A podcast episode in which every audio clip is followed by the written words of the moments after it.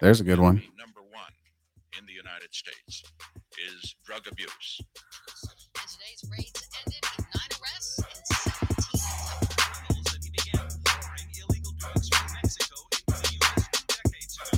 We have increased seizures of illegal drugs.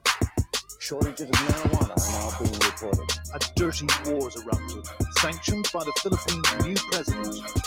His orders to his people and his police kill them. Boom. Welcome to the Daily Addict Podcast live stream version featuring our girl, Claudia Merandi. And our special guest today, we have Derek. He's a pharmacist at CVS. He's a pharmacy manager. Yes. Pharmacy manager. So this is going to be a lot of fun, guys. Um, thanks for everybody who showed up in the chat. Thanks for everybody that supported the show, for everybody who shared. And we do want to remind you kindly that if you would love to support us, please subscribe on any medium that you're listening to. If you're on Podbean or if you're on Apple, Google, Stitcher, YouTube, All of them.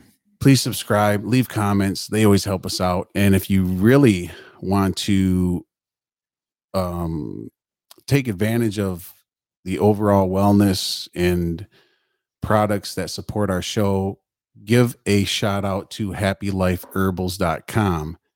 And at Happy Life Herbals, we have the highest quality CBD products that are third party tested with each label having a QR code that links to the test reports. And if you're thinking about using CBD for overall wellness in any way, there's a lot of educational uh, blogs on the website. So if you have any questions about the endocannabinoid system, dosing, ingredients, um, maybe some of the problems you're having, everything's there. And I believe we have a discount code Yeah. DAP, I think. if you put in DAP, you will get your shipping paid for, Yeah. which is usually about five bucks. So Yep. it's a little discount there. So uh welcome to the show overall. With all the with all that behind us, let's move on. Hey Claudia, how have you been?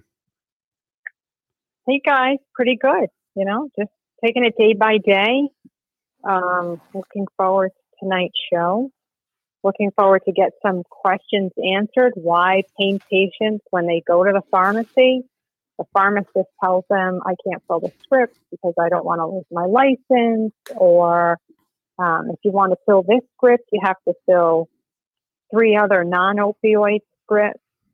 Or the pharmacist calls the doctor and said, you know what, we want to, instead of fill this uh, customer's script for 120 pills a month, we want to only fill 90 pills a month. So we need to get some questions answered. Um, having said all that, we do have um, a class action lawsuit that's being filed against large chain pharmacies because we believe what's happening is illegal. But we're going to ask Derek. Hi, Derek. Welcome to the show. How's it going? Thank you. thanks for coming on. And um, so, Derek, let's. How long have you been a pharmacist? Uh it will be 10 years in August. I've been Okay. been licensed and um 14 years total working and as an intern and a pharmacist. So it's a good amount of. You know, you get your degree, and is it pharmacy science? Nope, it's uh it's a doctor of pharmacy degree. It's a Okay. I it was 2 years undergrad, 4 years post grad, get a a doctorate degree in the end. Oh, geez. All right. So you put your time in. So you have your six years of education, and then you have to do an internship, I would imagine. Um, and then you, you know, step into the world, and you're a pharmacist. So let's start from the beginning. Um, you're familiar? Are you familiar with the 2016 CDC guidelines, Which which ones? have recommended the the 90 daily morphine equivalent uh, for people to take opioids. The CDC recommended um, God created everybody equally, so nobody should take any more than 90 morphine equivalents. Yep. Um, Mhm. Which, so I, I would imagine those those CDC guidelines have stoked this um, horrible. Uh, we refer to it as a pain patient genocide. So as a pharmacist, once those CDC guidelines came out, did you think to yourself, this is not going to be good? This is going to affect the patient? What were your thoughts? Um, so it, if you look at people that are that are going, how do I want to phrase this? Like the people that are going to pain clinics, like not just your family doc or whatever, but like if you're going to a pain clinic, like 90 is a pretty low number.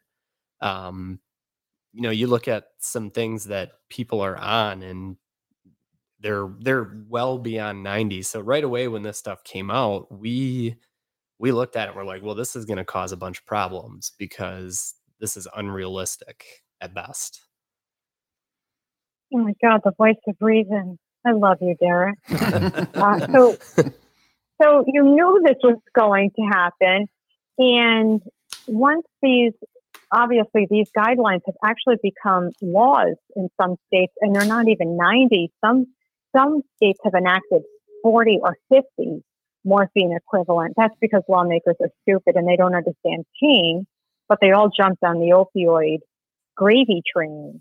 Um, so you're in Michigan. hmm And I don't, has Michigan passed any laws from the pharmaceutical side, um, lower, you know, stating it's going to be lower than 90?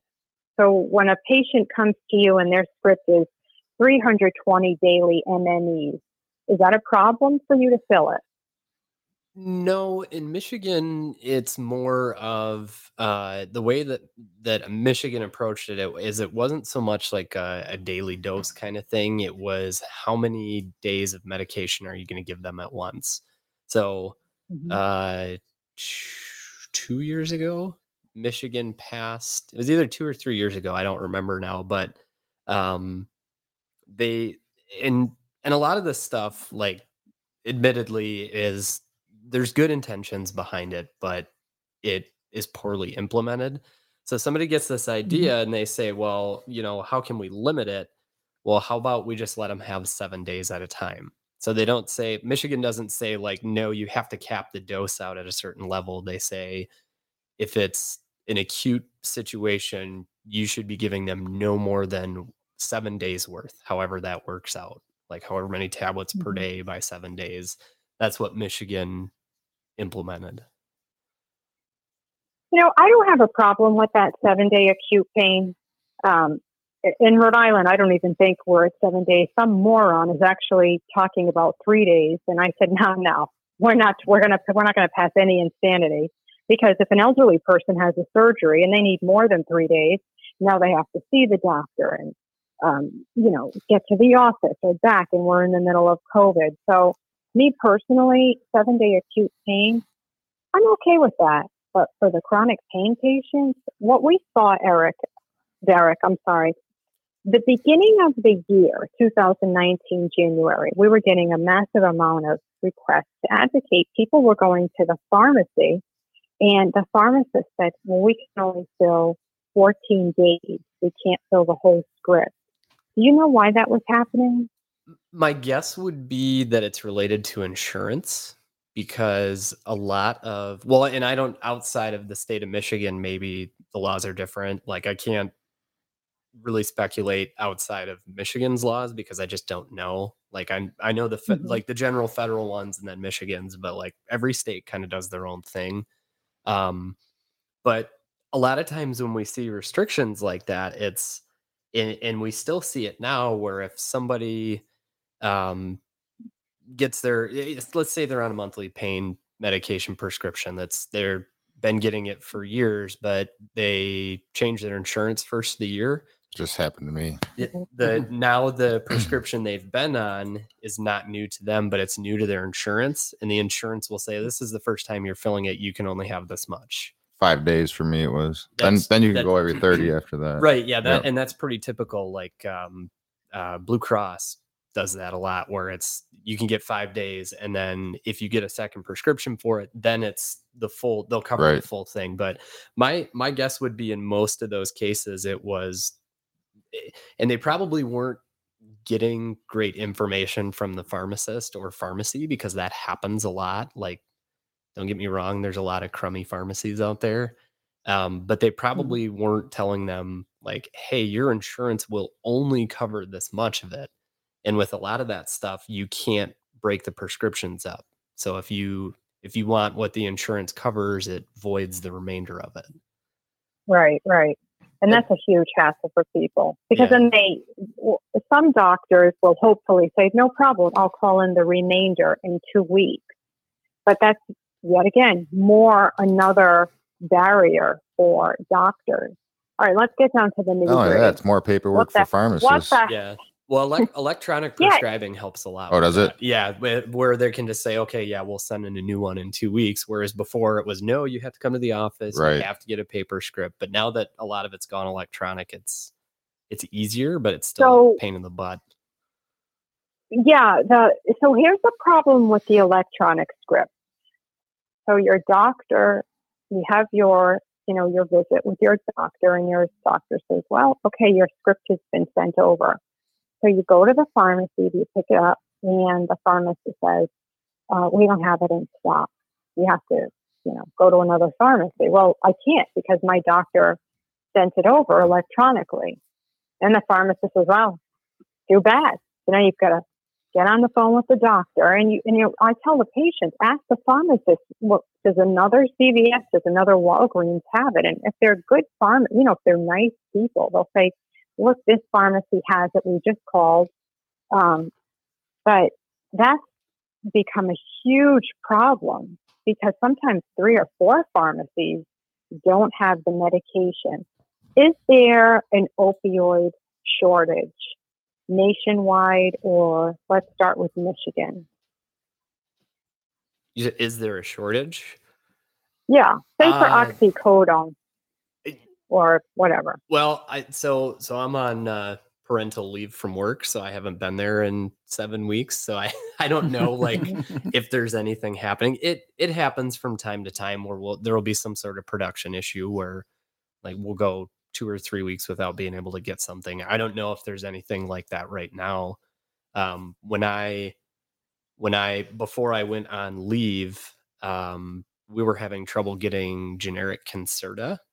Uh, so not a lot of happy parents with that one because their kids can't get their ADD medication or ADHD medication. Right, But right. but I don't I don't know if there was anything that was that we were having a problem getting at the time. Okay. Do you know if the DEA has um, implemented, um, you know, pharmacies are only allowed to, not pharmacies, but we were told that the DEA said you we- we're going to have another reduction in the amount of opioids that can be produced. Um, what's your knowledge about this? Because coming into 2020, we were down, I think, over 25%. I I haven't heard anything, but that wouldn't surprise me. We're already restricted where if we if we try to special order something, like if we're if we're trying to get uh, medication for a script we've never filled before, our orders get flagged because they're saying, "Hey, you, you know, why are you upping your order percentage 200% on this drug?" So it it wouldn't surprise me if something like that happened because somebody somewhere probably thought, "Hey, how can we make sure there's less of these out there?" Well, you just can't produce as much. I don't. Mhm. I, I haven't heard anything. No. Okay. And what's your thought about? I don't know if this happens at your pharmacy, but probably 70% of the people we advocate for, they have to fill a non opioid script with an opioid script. And a lot of times the pharmacy says, oh, the DEA, you know, we can't, we don't want to get in any trouble with our distributor or the DEA. So if you want to fill this, you've got to fill a non opioid. Ah, that sounds like an excuse. Honestly, I, I like. Okay, so there's, I mean, kind of on the whole thing of like pharmacies and pharmacists refusing prescriptions. There's a lot of like, I'm not gonna lie, there are a lot of really crappy pharmacists out there where they just they do it as a cop out and they're like, oh, we can't fill this, or they come up with a reason like that. I I used Mhm. when I wasn't manager, I used to work for a guy where if the only prescription that a person was bringing in was for pain medication, he wouldn't Mhm. fill it unless all of their prescriptions were at the pharmacy.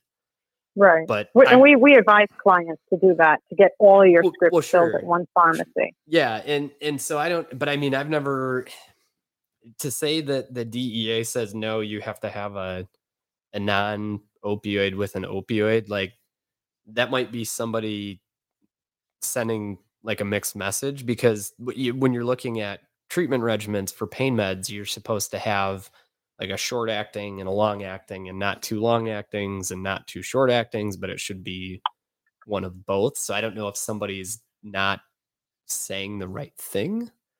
But there are a lot of pharmacists who will see a script and be like, oh, I just don't want to deal with this. Like, give it back to them and give them some crap reason. Why?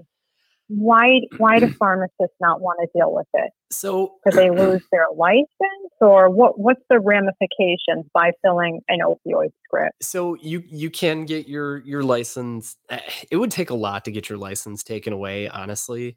Um, for for people that work for the big like the big retail chains, like your big well-known national pharmacies, a lot of that pressure um, comes from within the corporation, like from within, like upper level management. And that's in response to the DEA and the Justice Department having hit these chain pharmacies a number of years ago for violations for filling too much or you know i like if you look at some of the stuff that happened in florida not going to name any names of any of the uh the pharmacies but there was several that got their licenses taken away. They got a distribution center raided in the middle of the night by the dea so i think there were there like it kind of went from one direction of hey fill fill fill fill everything you can money money money to hey like don't get us in trouble. We're under scrutiny. You guys need to start putting your foot down. And then people went the total opposite direction to where they would fill any prescription and then they swung the other way and they said now now we're not going to fill anything When you say raided, Yeah, that's like but- guns drawn, like SWATs like- for a pharmacy. like well, it was a it was a distribution center and it was 30 guys in the middle of the night kicked the door in Yeah, like trying to break up a meth house or something. you yeah know? That's basically what they do. yeah, yeah, that's what they do. yeah It's so disgusting. That's mm-hmm. what they do to the doctor's office. Thirty of them go into a, a clinic, right? And there's all there's people sitting in the clinic, and you've got the SWAT team coming in with guns drawn, and they take the doctor. They won't let the doctor speak with the wife. I mean, this is all we deal with, so it's so common to us now. And they, you know, like, just give us your DEA license. Everything will be fine. Um, they terrorized both the doctor and the patient, and then I started to get notifications that they were doing this to pharmacies, Mhm. and they were going in and closing the store down and um, doing an audit of the pharmacy, terrorizing the pharmacist. I got a It's question for you, Derek. bullshit. hit me Why in Michigan did we have to choose our opiate or benzos? Um, so that is related to there was some uh, safety concerns because if you're, it's it's not that you have to choose between them. So this is another thing with people not getting the right message. Right. It's it's not that you can't take both of them. It's if you are taking an opioid and you get put on a benzo, um, the risks of uh, respiratory depression, which can happen with an opioid overdose, is the risk is increased because it, Right. it lowers your threshold for it. So that that's it's funny that that question gets asked that way because um, Michigan implemented the start talking form, I think it's called, where the doctor's office has to um, document that they've done this counseling. Like, hey, you're at an increased risk if you take these medications together. You just you need to know about this, and then like when we see the scripts, we'll tell them like, hey, you know, you're on these together. You've got these careful. risks. Yeah, you just you got to be careful. You got to watch out because it, you know, but that's what it turned into though is that suddenly it was like okay you can't take these together and it's like Right, I mean, nobody it- said that And a lot of people have been taking them together for years safely. right you know? yeah yeah and if you Yeah. and if you uh you know if you fall on the ice during the winter and you strain your back or something guess what you're getting put on you're getting put on a muscle relaxer and a pain Right. medication and a lot of the muscle relaxers are are benzos so but but yeah that's another thing where it, it was something implemented with good intentions and then it somebody tells somebody Yeah, and they none of the game of telephone gives Yeah. you the wrong the wrong thing in the end. And, and I think it's great protocol. What I did in Rhode Island with my legislation, I wanted to include the pharmacist because I wanted the pharmacist to know you're safe because we have legislation. And it was just, just you got to fill the script. But after you have a consult with the patient, and if need be, contact the doctor so everybody is in the safe zone. Um, and but my pharmacy board pushed back and they said we're not ready to be told we have to fill a script. So, you know, it, we have to work harder on this issue, but I'm all for protocol. I think it's a great idea. I'm a mom to teens and I need to know if there's going to be an interaction with any medications. And, you know, we advocate, most, I want to say close to 99% of the pain community had to choose from their doctors. Their doctor says right off the bat, I'm not prescribing both, pick one. Is it pain or is it anxiety? And you're like, holy shit, I gotta, oh, I lost my legs in the war. Now, is it my pain that's more concerning or my PTSD from serving? And it's just more, it's just another disgusting, vile attack on the pain patient that was fueled by that little man, Andrew Kolodny, prop, shatterproof, fed up. I'm going off on a rant. I'm done. So Hey, we have Doc Sarah. Harley. We have Doc Harley here calling in. We're that's gonna my partner. we're That's gonna- my partner, we're- Dr. Philman. Mhm. we're gonna take a call here. Here we go. Welcome to the show. Can you hear me? Can you hear me okay? I can hear you fine. Great, great. Well, I tuned in a little late. I understand we have a, a, a pharmacy uh, uh, expert on the line with us. Is that correct? Yes, it is. I don't expert Great. might be generous, but Oh, He's gonna take it. Well- Thanks, Doc. Well, listen, uh, uh, uh, I'm I'm an old doctor, been around this rodeo for for decades, many decades, and I, I, I have a wife that has a chronic pain condition, and and I have a very uh, simple observation, a couple of observations, and and I'd like to know from the pharmacy world whether what I'm experiencing is is is appropriate or or or, or legal or uh, you know whatever your thoughts are. So my wife and I uh, go to a pharmacy the other day, and we are told well, two things happen. Number one, uh, the pharmacist says, "Well, the, the the medication that my wife took was something she's been taking for twenty years." Uh, uh, oxycodone, 15 milligrams, four times a day, 120 pills, one month supply and this pharmacy has filled this, uh, you know, for a year, and they say, well, we're not filling 120 pills anymore. We, we, we don't think we have to do that. So you have to get your doctor to change it. Number two, they say you have to bring four non opiate prescriptions to fill for each opiate prescription that we fill for you. holy shit.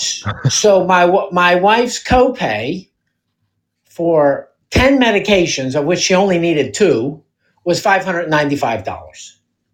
Hmm. So Hey, Doc. Do you have us? Hey, Doc. Do you have us on speaker?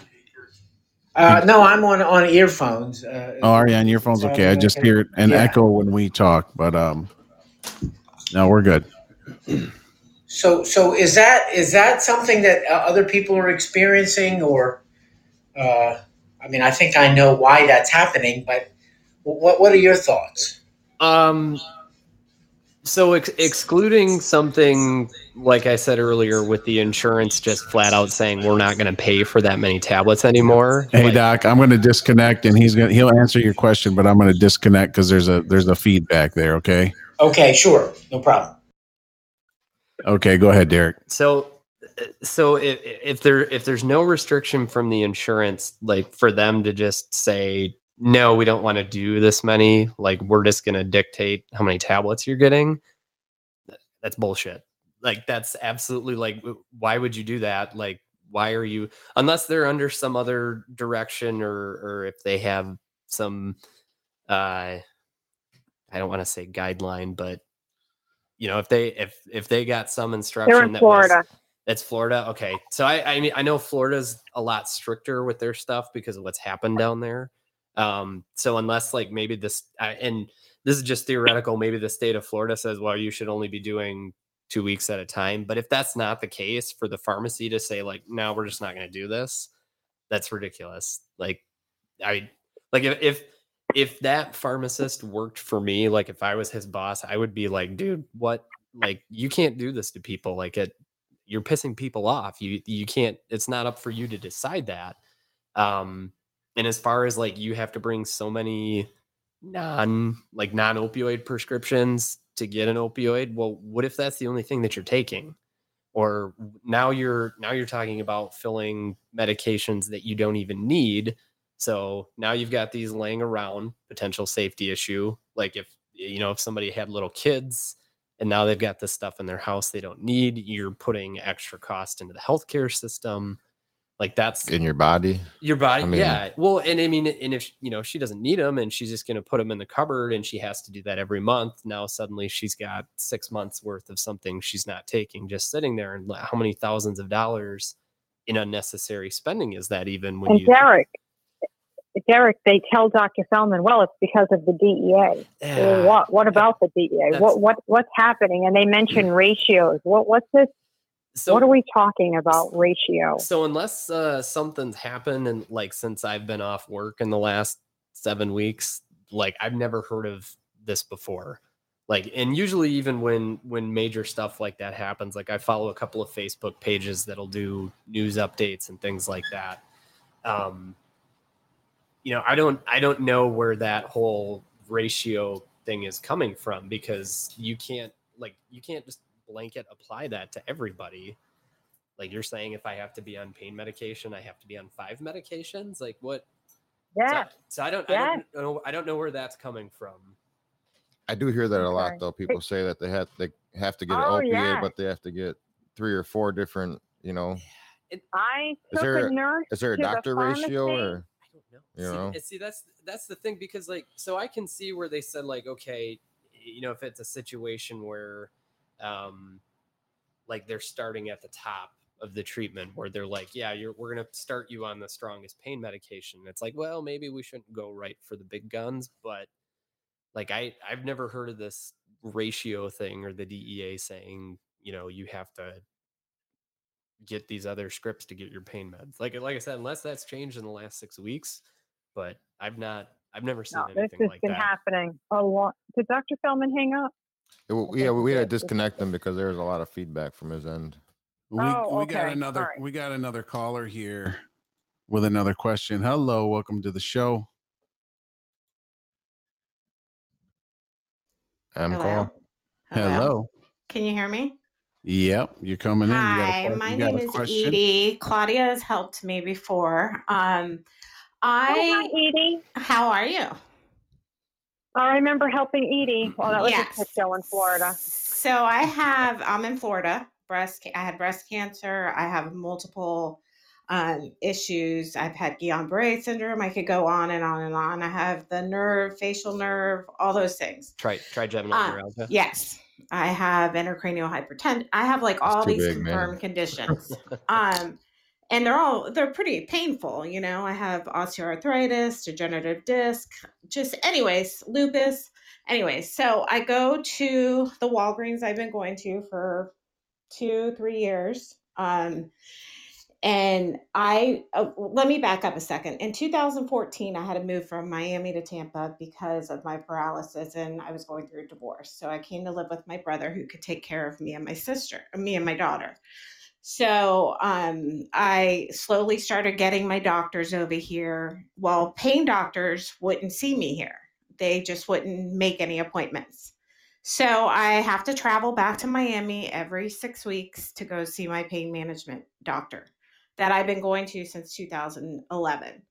Um, my insurance has called, my primary, all these people have called on my behalf to different pain places around here, pain management, and they all either say they don't treat all my conditions or they won't treat me because of um, how complicated my history is. So I went to this Walgreens, been going to it for two years, and I walk in to get, I get Dilaudid, I get 120 Dilaudid a month, and I take morphine every 12 hours. Um, and they refuse to fill it because my doctor's in Miami. And I explained to her the situation, and I said, "Look, I've been coming here for two years, same doctor, same medication, hasn't increased the dose, the the quantity, nothing has changed." and they absolutely refused. Um, I brought in all my medical records. Claudia called. The lady ended up hanging up on Claudia and refused to even Uh-oh. talk to her. She wouldn't give me just one month to at least go, here, you have a month to go find another place. And I'm like, I'm going to be out in three days, you know? It took about two and a half weeks for me to finally find a pharmacy that would fill. Um, and the lady in Walgreens told me, the pharmacist, it was a pharmacy manager, said, well, then you just need to drive back to Miami and get them filled there. And I was like, huh, that doesn't make any sense. Like, I can't go back every month to fill my medication. And she was like, well, then I really don't know what to tell you. I brought in letters from my insurance and from my primary showing, proving that they too tried to get me in with pain management locally and could not. And she still wouldn't accept those whatsoever. And I did go back to Miami, and Miami wouldn't fill it because my mm-hmm. license was in Tampa so I'm like, I and that was at a CVS and a Walgreens that refused to fill it because I live out of the county. And so eventually I found a mom and pop that would fill it. But is that something that's mandatory? Like you have to fill in your county, like within a certain amount of or certain time Miles. miles, yes, mm. to the pharmacy Right, from miles. your home or the doctor's office to the pharmacy? No, it, so the, so there's a this is a complex answer to this, and um, so for example, state of Michigan has in our public health code that one of the elements that we use to evaluate a prescription in what's called the good faith dispensing Okay. meaning meaning like you're looking at these prescriptions and you're trying to determine like is this legit medical care or is this some guy that's pumping out 300 pain prescriptions a day and he's just cashing in is it a pill mill type situation Derek, Gotcha. Derek, can I ask a question while I forget before I forget? sure Isn't isn't isn't it required? I know when I was in pain management, my script had the bo- on the bottom se- Crohn, severe Crohn's disease, uh, lower, large, small intestine. The diagnosis was on there for the pharmacist. Is that a thing in Michigan? Is, isn't that No. required? no it's not Okay. no Here it's Um, required in Florida. Yeah, and that's because Florida has gotten stricter since the mid 2000s because Mhm. of the stuff that was happening down there. Um, but one of the things that they tell us to look at is geography. Like, does it make sense, like where this person lives, where the doctor is? Is there a reasonable explanation? So, to give you a good example of something that I would look at, like for that, so we're up here in mid Michigan. Mhm. And if I were to see a prescription from, say, Ann Arbor, well, Okay. that's two hours away from here. Is there a good reason this prescription's coming from Ann Arbor? Well, then you look at the prescription, you're like, oh, this is from the University of Michigan's Cancer Center. Yeah, Mhm. absolutely. Let's, you know, they're specialists. Like people go down there all the time, Which, by the way, my doctor is out of the University of Miami um, Sylvester Cancer Center, and it Yeah. says it on my prescription. so and so what some of these some of these big chains have done is that they have this set of steps that we have to use when we look at these like where we're actually documenting on forms that we checked this we checked this we did this and a lot of people that a lot of pharmacists have started using the geography as a cop out where they're just like, oh, this isn't from our area. I'm not filling it. And then they don't they don't want to look at it any further. So Gotcha. it would it would it would be like if somebody came up here to where I work and I had a script from Detroit or Mhm. you know, if or even out of state, like from Chicago. I've seen stuff from Chicago. I've seen tons of stuff from Florida because we have a lot of snowbirds that travel back Mhm. and forth. It would be like if I just looked at it and said, No, this isn't from the county we're in. You so I'm done. yeah. and and and i get you know so there's pressure on us from one side where they're like you need to be making sure these things make sense but on the other hand to just be like well no this is from another city i'm not doing it that is 100% a cop out And Like what was frustrating to me was one, she uh, they've been filling at that actual location for over two years. They have been filling my scripts. Like I said, same doctor, same medication, same quantity, same dose. Nothing has changed. And I said to her when she said, "Well, he's out of the county," I said, "Every prescription I have, I have 14 prescriptions I take a month. Two of them are opioids, the rest are other things that." And I said, "You they're all from doctors in Miami, and you fill those. And she said, Well, that's completely different. And I was like, Well, it doesn't make any sense because Yeah. everything at the end of the day is controlled because it's through the FDA. And second, everything is it, too much of anything is bad for you. Too much vitamins is bad for you. Like so, I I told her I said I could see if I was a new person walking in off the street or not willing to open up my entire history with you, whatever it may be, I'm willing to do. You can pull my urines and my and my labs and all that and see that I am by the book doing it the way I'm supposed to. And she just wouldn't have anything Yeah. to do with it. And Claudia can testify to that because she tried and she called her and she literally hung up on Claudia. Yeah. And I think Edie is one of the plaintiffs in the um, class action lawsuit. Hey, li- Hey. uh, Edie, thanks so much for calling in. Thank You know, you. I- I think the most I think the most important question is, you know, Dr. Feldman just uh, commented, what is legal? That's the question. Is this legal for a pharmacist to say you have to fill a non-opioid? And I have witnessed this. I have taken people to the pharmacy, um, not knowing I'm an advocate, and I'm always very polite, and they'll say, yes, you know, you know, we would like you. We suggest that you fill a non-opioid. Why? How much friggin' Colace does this person need? She doesn't Right. need Colace. Um, is this legal? We don't think it's legal. We, I think this is a form of racketeering. I don't know. Um, I I don't know if I'd say legal. Um, but, eh, and one other thing before I forget, um, on Edie's call was the the easiest way that a new pharmacy could have looked at that is Florida has a prescription drug monitoring program, and they could have pulled up. Oh, her- yeah. they could have pulled up her history and seen she had been on this. They could have called the pharmacy she had been filling at. So that to me, that's you know that's a it was a cop out, but um, you know, I that's So- that's somebody that's somebody that's running scared for their license and they just don't want to have any they're worried that somebody's going to say What a why shame. well they're going to they're going to they're that person is worried that somebody's going to come to them and say why did you fill this prescription which Right. Well, Right, maybe we should work at McDonald's then if we're scared of filling. It's, Yeah, it's that, yeah. you know, it's You know, it- it's the continuation of the attack on the pain patient. You know, a pain patient only has about a 40% chance. I don't even think it's that high, maybe 30% chance of getting in to see a doctor, a pain management doctor. And I, you know what? You shouldn't have to go to a pain management center to um, have your pain treated. Your primary care physician should be the one treating um, a, a per, their patient's pain, their diabetes. Um, but, you know, not so God, eighty percent of the population. Nobody can get a primary care physician if you have if you're a chronic pain patient. So i know i know Hey, around, Derek. i know around here a couple of the the practitioners i've talked to they actually defer to pain management just because it's a standard of care thing where they have you know they have the extra education for it but it dep- you know it depends what kind of pain you're treating too um Well, I mean, Yeah. there are those those pain management centers. We refer to those as drill mills.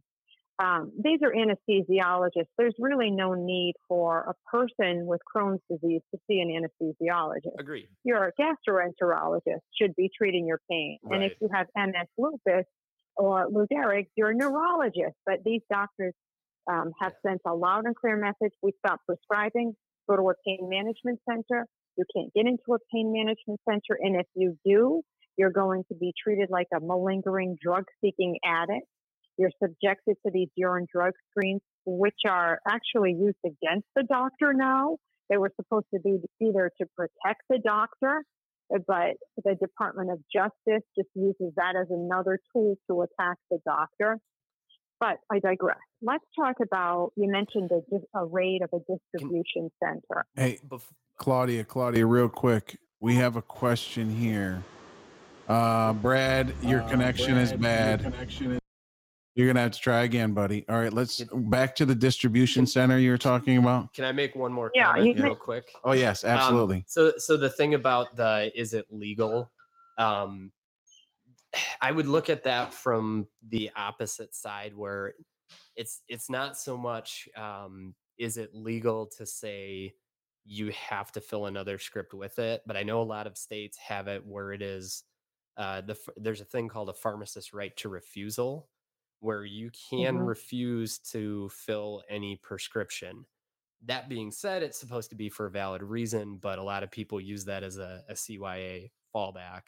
Right. So it- you know, yeah, it's, it, it So- would be it would be hard to it you know if you were going to take something to court, it would be hard to go and say, well, well, well this pharmacist. Excuse me.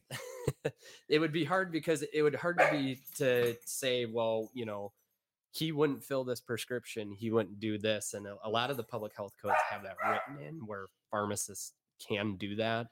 But again, that's you know, it's it's supposed to be based on valid, sound reasoning, which And, and you would think, case. you know, if you're, if, but you would think if you're at a CVS or a Walgreens, you would want to keep the customer happy. But right. it, it's bad enough with the, you know, the pain patient drives to their pain management visit like filled with angst, wondering is today the day I get cut off?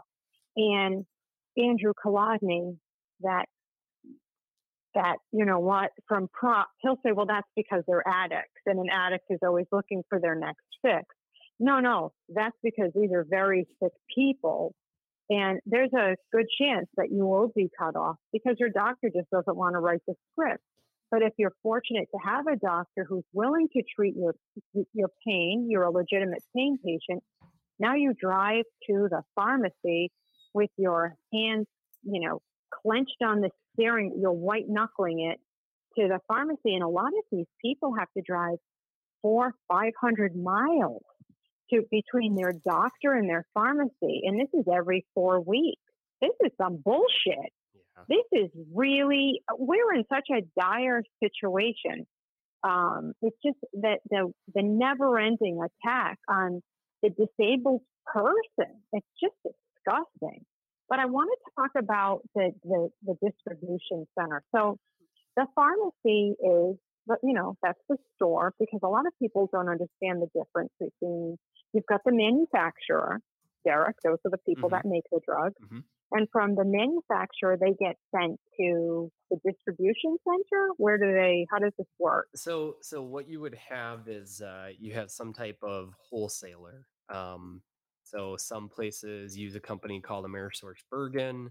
Uh, some Mhm. people use McKesson. There's Cardinal, and it's they're they're your suppliers basically. So um, a lot of the places are using these companies now where we used to have our own warehouses where we kind of had things stockpiled and then uh you know so like if it were let's say Walgreens like Walgreens had a warehouse the the warehouse would acquire the drugs from the wholesaler it would then go to the warehouse and then the warehouse distributes it to the stores via like weekly deliveries, twice a week deliveries, just like they would with any other merchandise. But um, a lot of them, a lot of them now don't have their own warehouses, uh, and now they just strictly use those distributors. So they get an order every day from McKesson, or they get you know they get a delivery every day from Amerisource Bergen. So it's you know you you're you get a replenishment based on what your like running inventory is using. Okay. And do you have um, the DEA? Well, that's where we're having the issues with the DEA. At that, is it Amerisource? Is that where the problem would be with the DEA? Where's the DEA coming into this equation? So it it used to be the it was with the warehouses where you know they would say you're only allowed to have so much on hand, you're only allowed to ship so much. Um, now that places, a lot of them don't have their own warehouses, it would go to that wholesaler or distributor or whatever you want to call them. So it would be like an Amerisource Bergen. They would, you know, they would be the ones where they say, well, you you can only like store and and the way they would actually do it is they would put the restrictions on the stores. They would say, well, this location is only allowed to get this much of this drug. And Right. then and then the That's the distributor has to abide by that. Yeah, and I think I, I think when I spoke with the pharmacy, he said it goes by you know how the amount of people that live in the area, the size, the, you know, they take into consideration uh, the distance, or I don't know what the hell he was the- talking the about. historical use. There's a lot of stuff that that goes into it. Okay.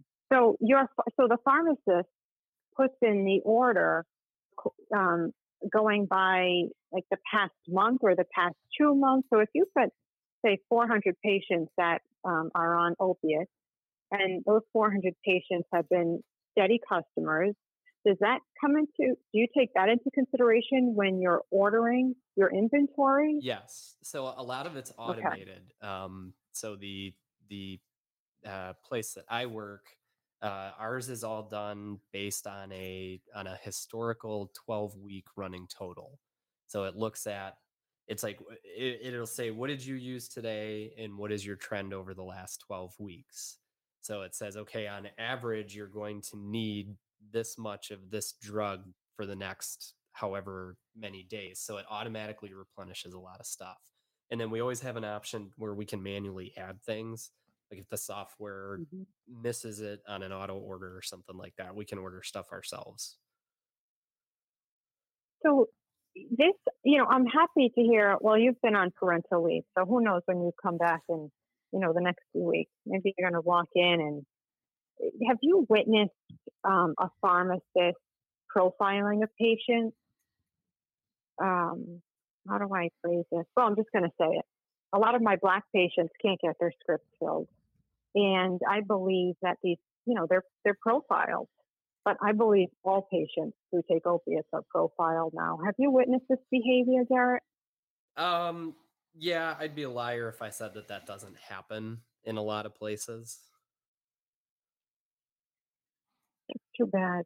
That makes me sad to know that a person's skin color is a barrier from them getting the medication they need. That's God. That that really, really angers me.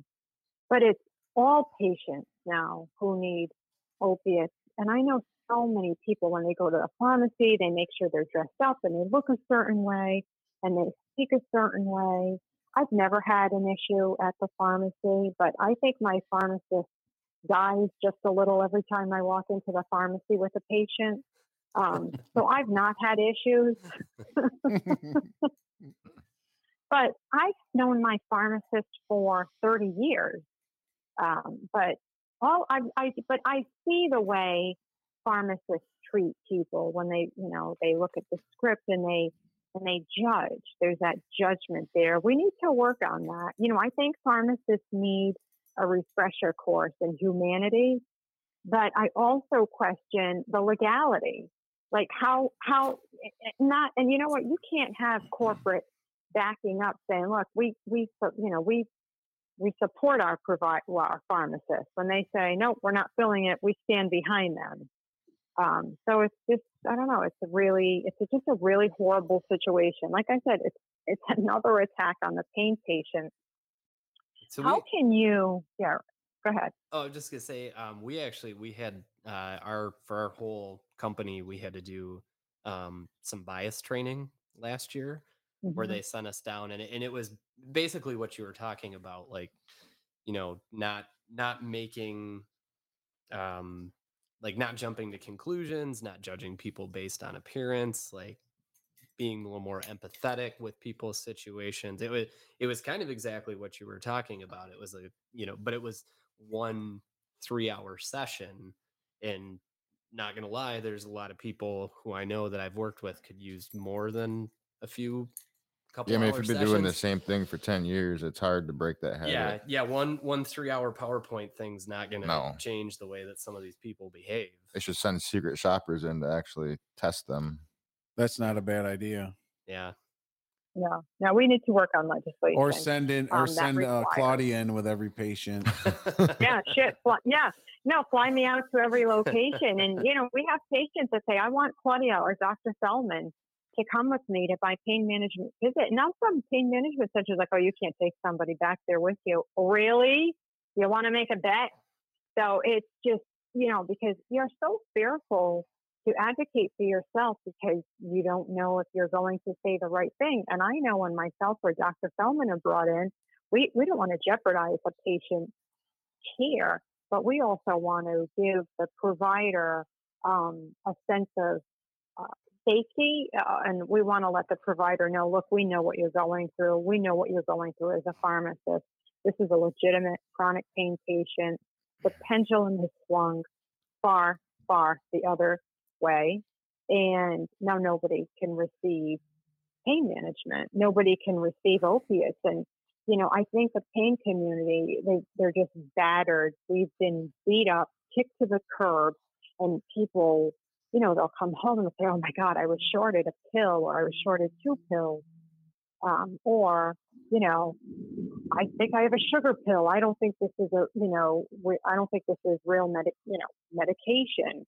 Um, so I think everybody's just so ner- not just nervous, they're just afraid. You know, they've been through so much like Edie. Edie has multiple chronic illnesses, and you just wonder where is the humanity?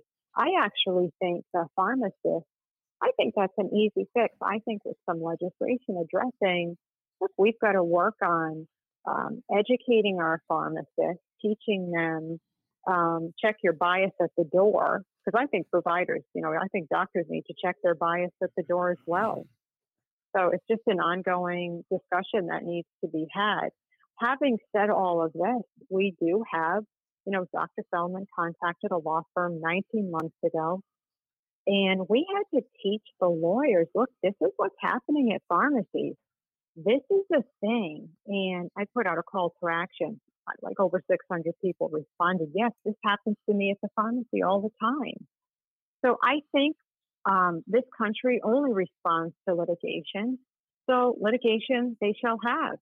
But it, it's been 19 months of teaching lawyers what's happening at the pharmacy.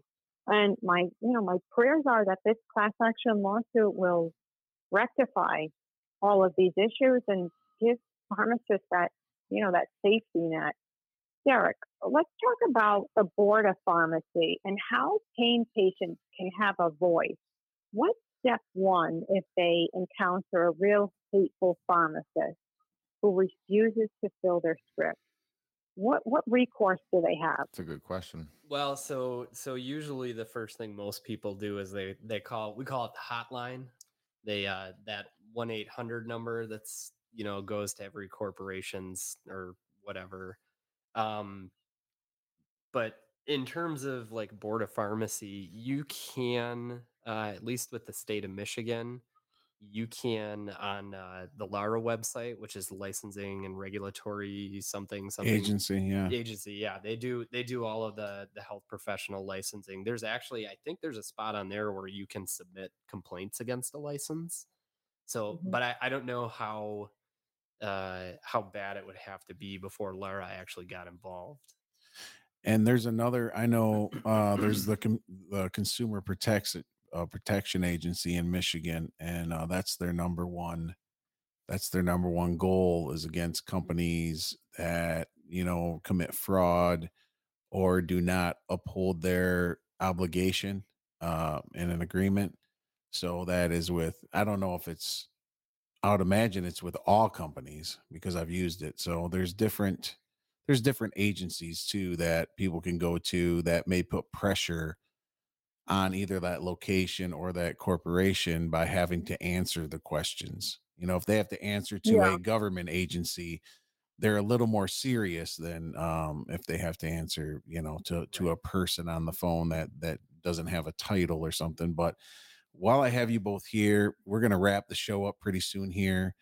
But I wanted to get because I have here a patient advocate, uh, our girl that's dealt with a lot of pharmacists uh, over the years in trying to fill scripts or have problems. And I also have, we have the joy of having Derek here, who's a pharmacist who's probably had it from the other end, uh, where maybe a patient advocate has come in and you know, try, you know, advocated for a patient on on on that end against him.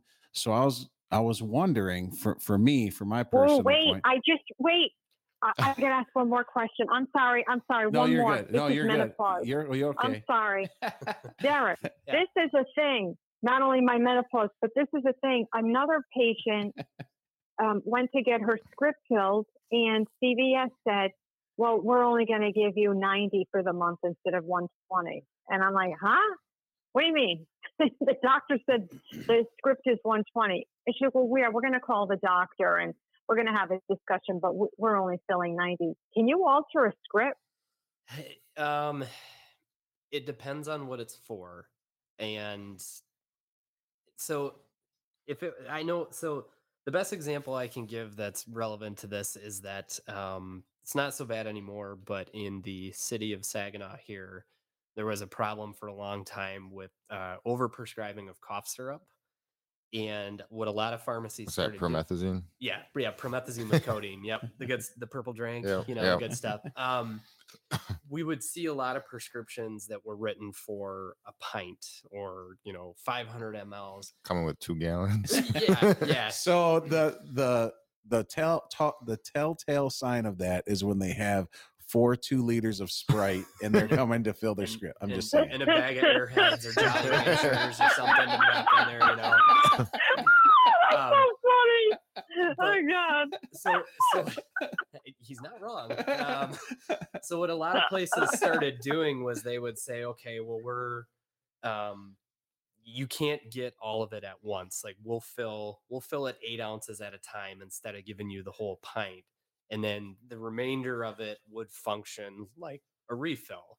So positives and negatives to that. You're but you'd still get the same quantity, just ex- you'd have to pay for it twice though. That's true. Now you've got two copays, which is, which is the crappy part about it. Um, because the way that that the dispensing laws are is as long as it is not a Schedule Two controlled substance, you can elect to receive any of the quantity. So if you have a script that's for 30 tablets and you're like, no, I only want 10 now, and in 10 days I'll come back and get the other 20. That's fine. You can do that.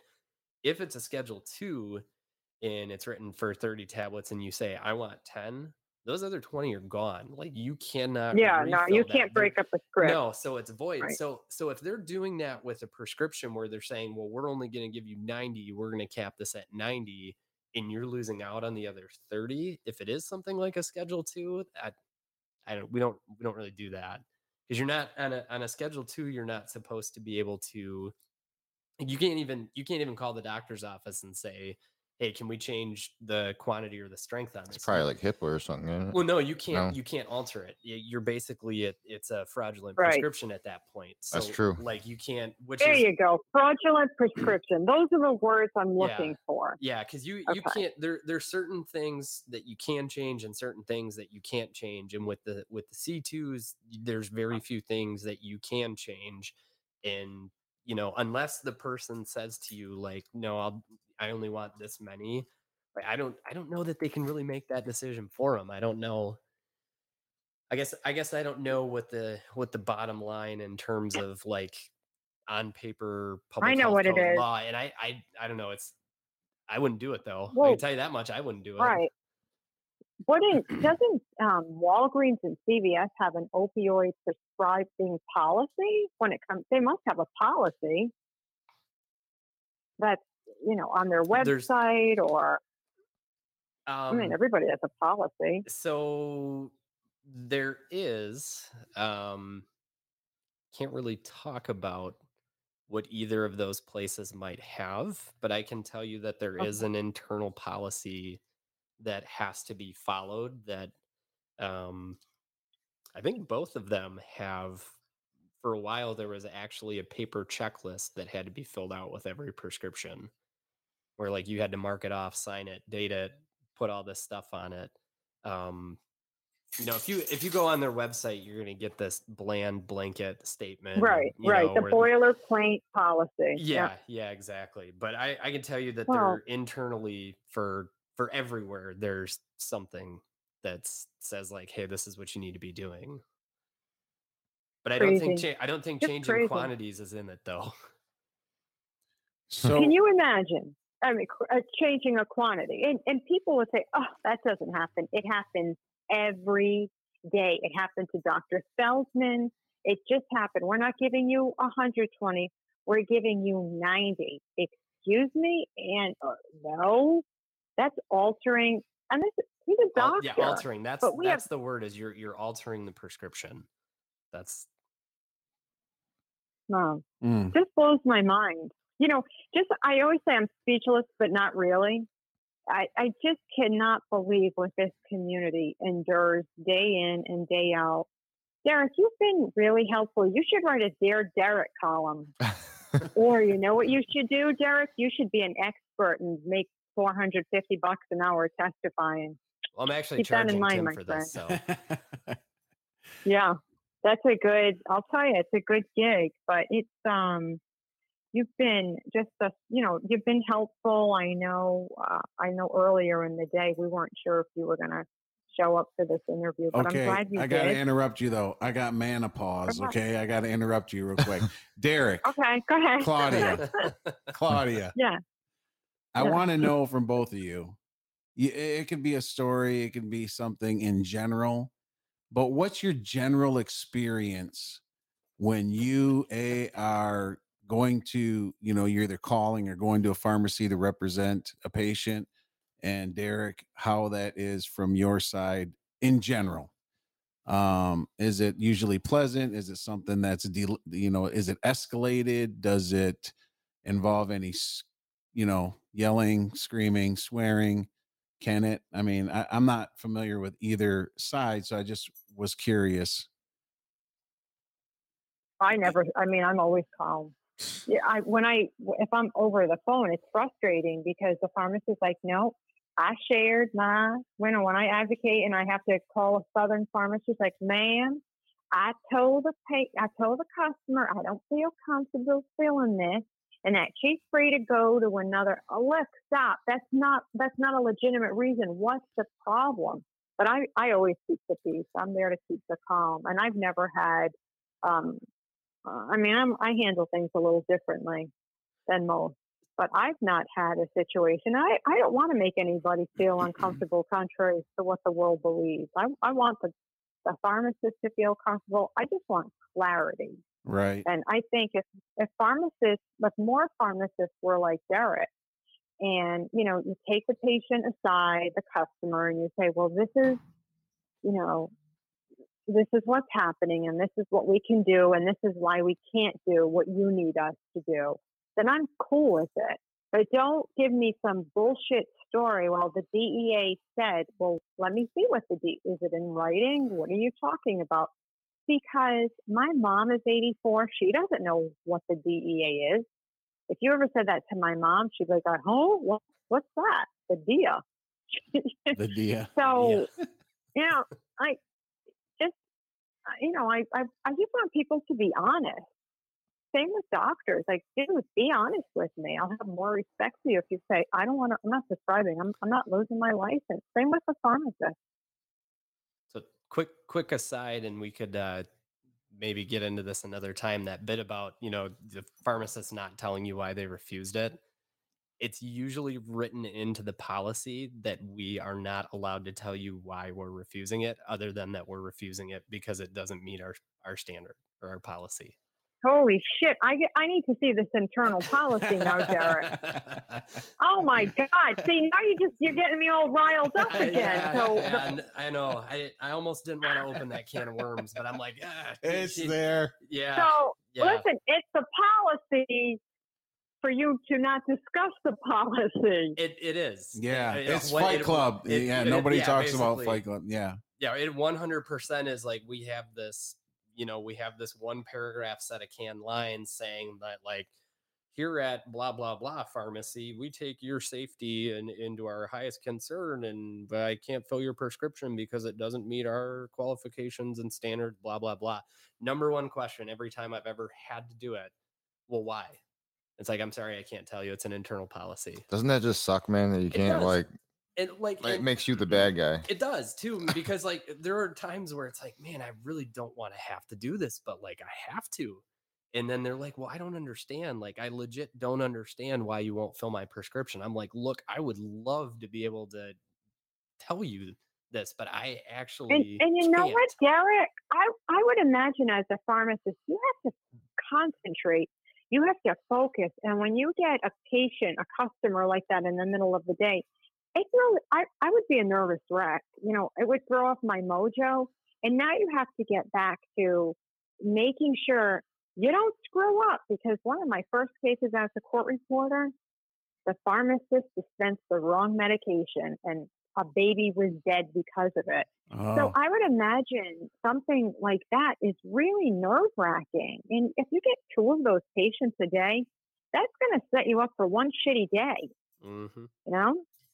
So it's just, I'm, I'm so glad you were able to come on to us and yeah. So we should be Um, more mad at the corporations We- than well, than pharmacists. It's, it's it's the DEA putting pressure on them too. You know, if they didn't Well, have right. to do if they didn't have to report pill counts to the DEA, they wouldn't have to do ratios. We all know that it's going on. It's just, you know, it's they they attacked instead of trying to handle the abuse that or you know the abuse of the system, the abuse of the healthcare, the abuse of the addiction community, they put a blanket policy across and that's the problem with having big chain pharmacies over the mom and pop places that we used to have is that you know once they have an internal policy for 20 30,000 locations now everybody slips through the cracks that really needs it because now they're getting caught up in these pol you can't make a blanket policy because every person is a case by case basis.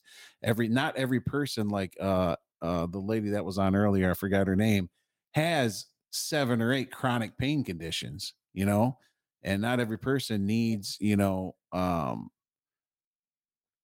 two or three two or three different Right. prescriptions to validate their opioid prescription you know i just think it's i think Yeah, it's and- fucking And ridiculous and, I, and I'll tell you too, like we wouldn't we wouldn't be at this point if in you know I 15 years ago if a lot of pharmacists had stepped up when they were getting the bogus prescriptions and Yeah. saying like no dude this is clearly like this is clearly like you don't need You don't need a thousand of these. well, no, like there were there were people handing in prescriptions for 360 oxycontin 80 milligrams. They've got an Ohio driver's license. The doctors in Florida, Jeez. and they're up in Traverse City, Michigan. And it's like, okay, you know, something's fishy here. I'm not gonna lie. I went and got a bottle of uh was a six month supply and they gave it to me. No insurance, paid cash. Really? It was a Well- big old it was it was like oh, like yes. like eight years Oh Garrett. ago. yeah, yeah. Now Garrett, that's another question. One more question I'm going last weekend. last question Last one. Last one, I promise. Last one. Can people pay cash for their script? Yes. Okay, because some pharmacies like I, you can't you pay cash. Well, No, I just no. paid cash for my hormone replacement therapy, which cop-out. sent me back Yes, three hundred. Some tell you got insurance, Another you have to use cop-out. it. That's So- yeah, that is 100% like uh, if they're saying, well, it's not covered, you can't get it. No, that's when have you ever been told that you can't pay for something yourself? Like that's, that's Right. bogus one. Like when you go when you go to pick up your kids' pink stuff because I because think they you have need an to hire infection. I think you need to hire Derek for half a million a year. Yeah, I think I think Derek needs to. Or you know what, Dr. Feldman, when I was on the Stairmaster this morning, he's like, "How about we buy a pharmacy?" That's what he was saying and on I the, said, the "Ah, chat. "Yeah." And not- you know it's not what? very profitable. You never right now. know. Don't do it. I see Yeah, a lot of activity hopefully. in the chat between the rap report, Dr. Feldman, Steve. We got uh, Ralph William that checked in. All of our usual listeners. We quite active in the chat today. We had a lot of people follow, listen live. We appreciate all the questions, all the feedback. Please, if you if you're interested in supporting Claudia, Claudia, tell them where to go. Can I answer a few questions in this chat room? Yeah. Is May there- I- Can I is Sir, there- may is there any more? can I can I throw one question at Claudia? Here? Absolutely. So Sure. Claudia, Claudia, I don't know if you're into the whole uh, like documentary type stuff, but have you ever seen the? It's called the OxyContin Express. I think it was like Well, a, it was like a PBS have not, and- documentary. I, I haven't, and I probably will not. I won't watch that. I won't watch The Pharmacist. That goes back to the, the beginning of our conversation. Well, just When I when I when I watch these things, I get a knotted stomach, and it sets me back. and- So and I this- know what's one would- happening now. that this one would totally do that to you too. But if if Not any- on Okay. weed. Thank you, Jeff. no, yeah. Anybody- we could send you something. if if anybody um you know kind of wants to look at it, it it's a real eye opener so it was a lot of stuff that was it's about what happened in florida with the florida pain clinics with the whole the reason why one of the chains had their warehouse raided by 30 dea guys in the middle of the night. Um it's interesting It- it's something that happened right before i got licensed So I kind of only caught the tail end of it in terms of like, hey, you know, now that you're licensed, you're on duty, like this is what's going on. But it's it's a good watch. Even just reading about it, it it's a good read. Even though you're a legal drug dealer, you'll still get treated like a crack dealer. Legit, I, this this documentary is crazy. It- It's you know it's about uh, people going all up and down I seventy five to hit these pain clinics, and and it's it's one of the things that kind of put us into the situation where we are now. It's kind of the reason that the pendulum Right. has swung so far Right. the other way. Yeah, and I there was a situation, and I and I understand that there was, and I you know when I when I meet with my lawmakers, um, I get it. I was like, yeah, there was a situation. The situation is gone. It's not happening, and now we have created the pain patient genocide. I just Right. want to answer a few questions. Somebody's Yep. talking about a lobbyist. Believe it or not, in our country, we only have one lobbyist, and that's Cindy Steinberg, and she's with the U.S. Pain Foundation. Dr. Feldman and myself will be shadowing Cindy in 2021. We will be in DC.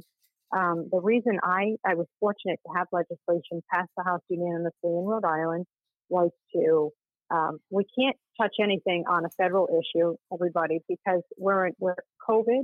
Uh, we've got the election, so we're in a standstill. But what you can do now is you can start working on legislation and get it sponsored in your state take a copy of mine and tailor it to fit your state and throw in a clause about the pharmacies and pick up the phone and speak with the pharmacy board and say, look, I'm an advocate. I want to sit down with somebody. How can we get this issue resolved? It's a lot of time, a lot of hard work, a lot of dedication in finding a cure, um, air quote, for our situation. Don't forget, make sure you reach out, pick up the phone, this is a voting year. Get on that phone with your local rep, your senator. They want those seats. Make them earn it. And don't forget, get out and protest October 7th.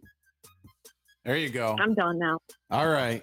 Thank you. It was a great Derek, show. thank you. Yeah, anytime. Derek, we want to thank Derek um, from CV, uh, CVS, and then we want to thank always Claudia Merandi, Don't Punish Pain Rally, Doctor Patient Forum. Make sure you check it out. Check out the Daily Addict. Thank you.